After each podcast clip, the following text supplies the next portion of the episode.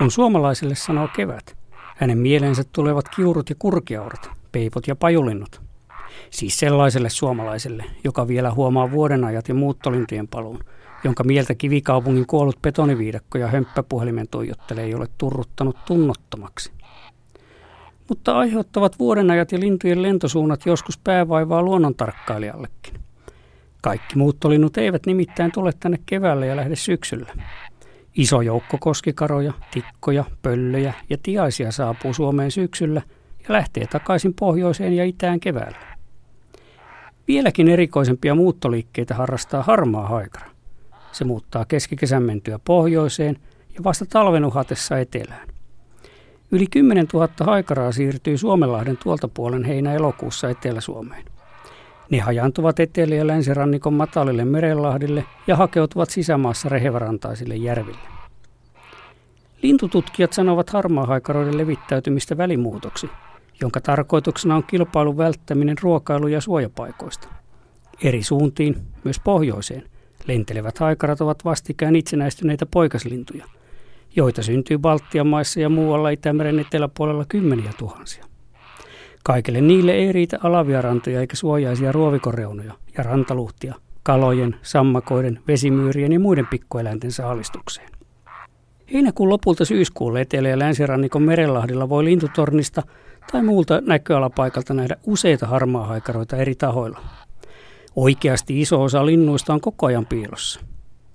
Olin elokuussa vuosia sitten Porvoon Ruskiksen lintutornissa, enkä nähnyt kasvustien väleistä kuin muutaman sorsan ja nokikanan. Sattumalta matalalla tämän Merenlahden yli lensi helikopteri, jota suinpäin säntäsi pakoon paitsi satoja sorsia, myös yli 50 harmaa haikaraa. Omia aikojankin haikarat vaihtavat olinpaikkansa silloin tällöin. Lennossa näkyy kurjen värisen ja muutenkin kurkea muistuttavan harmaa haikaran paras tuntomerkki. Lentäessään lintu vetää pitkän kaulansa suppuun, eikä pidä sitä suorana toisin kuin kurki. Harmaa haikaran leveät siivet kaartuvat liidellessä kuperasti alas, kun ne kurjalla ovat vaakatasossa.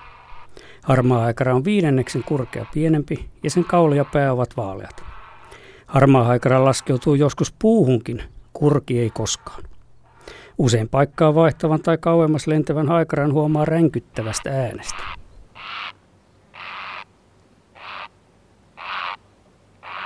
Saalistava harmaa haikara on kärsivällisyyden perikuva. Se seisoo jähmettyneenä pitkiä aikoja odotelle ruoan ilmaantumista iskuetäisyydelle. Salaamana lintu suoristaa kaulansa ja iskee tikarimaisen nokkansa saaliseläimeen. Pernajanlahden korkealla rantakalliolla katselin kerran läheltä, mitä sitten tapahtuu. Aivan alapuolellani haikara seivästi nokallaan lihavan lahnan, nosti päänsä taivasta kohti ja katseli hetken pilviä. Sulavasti lintu linkosi kalan ilmaan, aukaisi kitansa ammolleen ja sinne lahna molskahti nätisti pää. Nuorten harmaa-haikaroiden vierailut ovat vuosikymmenten mittaan johtaneet myös kotimaisen haikarakantamme syntyyn. Ilmaston lämpeneminen ja rantojen rehevöityminen vesien saastumisen ja karjan rantalaidunnuksen loppumisen myötä loivat 1900-luvun puolivälin jälkeen aiempaa otollisemmat olot harmaahaikaran pesimisellekin Etelä-Suomessa. Pesiä on löydetty maasta jo 1920-luvulta lähtien. Vielä 70-luvulla pesimäkantamme oli kuitenkin vain parisataa, nykyään tuhatkunta pariskuntaa. Pääosa haikaroistamme pesi etelärannikon tuntumassa saarissa ja rannoilla. Pariksen pesä vähän suurempi, hatara risupesä on hyvässä piilossa männyn tai kuusen latvauksilla. Sieltä emo lentää vaivihkaa lähistön rannoille ruokaa hakemaan. Useita pareja voi pesiä lähipuissa, mutta silloinkaan linnut eivät turhia metelöi, sillä piileskely on paras keino petoja ja pesärosvoja vastaan. Harmaa haikara kestää kylmyyttä, kunhan matalat saalistusrannat pysyvät jäättöminä. Karaistuneimpia yksilöitä kärkkyy lauhoina alkutalvina joulukuulle asti, ja ensimmäiset kevätmuuttijat palailivat jo maaliskuun loppupuolella. Paras aika tämän eksoottisen uudisasukkaamme näkemisen on kuitenkin elokuu, jolloin karheasti ränkyttävät pitkäkoivat luovat eloa ruovikkoisille merenlahdille ja lintujärville.